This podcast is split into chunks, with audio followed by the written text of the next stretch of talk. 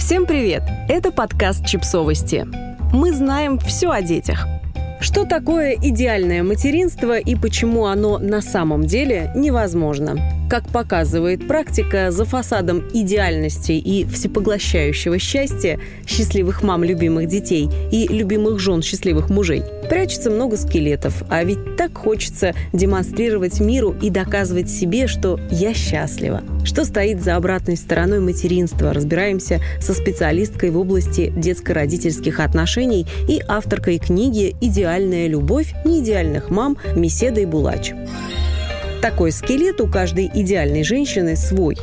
У одних он имеет очертания условной любви, когда ценит только за то, что ты хорошая и успешная. К другим он приходит из детства, когда весь класс смеялся над твоей неказистостью, и ее пришлось компенсировать ярым перфекционизмом. Третьи страдают в отношениях. Четвертые хотят вынырнуть из материнского дня сурка. Это кажется стыдным и невыносимым. Проще все спрятать за налакированной идеальностью. Но что, если есть другой путь? Да, поначалу можно хорошо ободрать коленки, читай душу. Но потом, если дать себе время и допустить, что ты не обязана быть идеальной, даже самой себе, если открыть шкаф и взглянуть на скелеты, которые ты годами держала в заточении и обходила стороной, вдруг станет не так уж и страшно. Погружаясь в материнство, мы все начинаем путь, который может занять многие годы.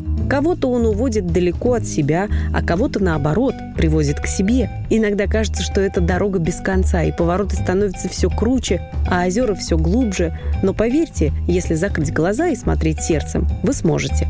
Почти каждую маму с запросом «мой малыш плохо себя ведет» беспокоит больше не его поведение, а неудобство перед обществом. Что скажут люди? Почему они должны терпеть? Неудобно быть неудобным и так далее. Но вся соль в том, что как бы вы ни изворачивались, как бы не спиливали свои острые углы и не нашивали заплатки на дырочки, вы никогда не станете угодной, безоценочной и, безусловно, принятой. Общество, родители, свекровь, муж, подруги, другие мамы или просто прохожие всегда будет оценивать, советовать, учить, вздыхать и даже осуждать. Твой ребенок плачет в самолете. Почему мы должны это терпеть? Не кормишь грудью? Плохая мать. Долго кормишь? До армии будешь. Рано отдала в сад? Кукушка. Не отдала? Растишь дикаря. Общество мыслит шаблонами и боится выйти за рамки коллективной травмы. Не терпят, осуждают, лезут и советуют, потому что только так ощущают себя живыми. Раньше или сейчас им все это было нельзя. Нужно было быть удобными, без острых углов и правильной формы. Выход только один – сказать «мне можно». Быть не всегда справляющейся мамой, растить не всегда спокойного ребенка, оставаться не идеальной и неправильной. Если ваша жизнь про то, что подумают другие и как им угодить, материнство превращается в поле боя за послушание, правильность, удобство и соответствие общественным требованиям. Стоит ли общественное одобрение того, чтобы дети не видели настоящей мамы, потому что она задвигала себя в дальний угол и оставляла лишь ту часть, которая оправдывает чужие ожидания, даже если это касалось ее детей. Она была послушной и удобной, чтобы угодить другим. Может быть, сегодня самый подходящий день, чтобы повернуться к себе лицом.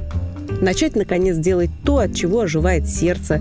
Наряжаться, танцевать, петь, писать, фотографировать, читать, гулять без цели и, боже мой, даже сказать «я хочу».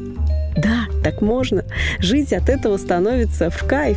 И растить детей, и варить борщи, и мыть полы, и не высыпаться, и играть в бесконечные игры. Все становится в кайф, если, наконец, набраться смелости и выбрать себя. Каждый день и без зазрения совести. Выбирать себя противоречивую, не всем угодную, упрямую или, наоборот, степенную и мягкую, обидчивую, громкую или тихую, уставшую или бодрую. Выбирать себя каждый день и любить любую. Подписывайтесь на подкаст, ставьте лайки и оставляйте комментарии. Ссылки на источники в описании к подкасту. До встречи!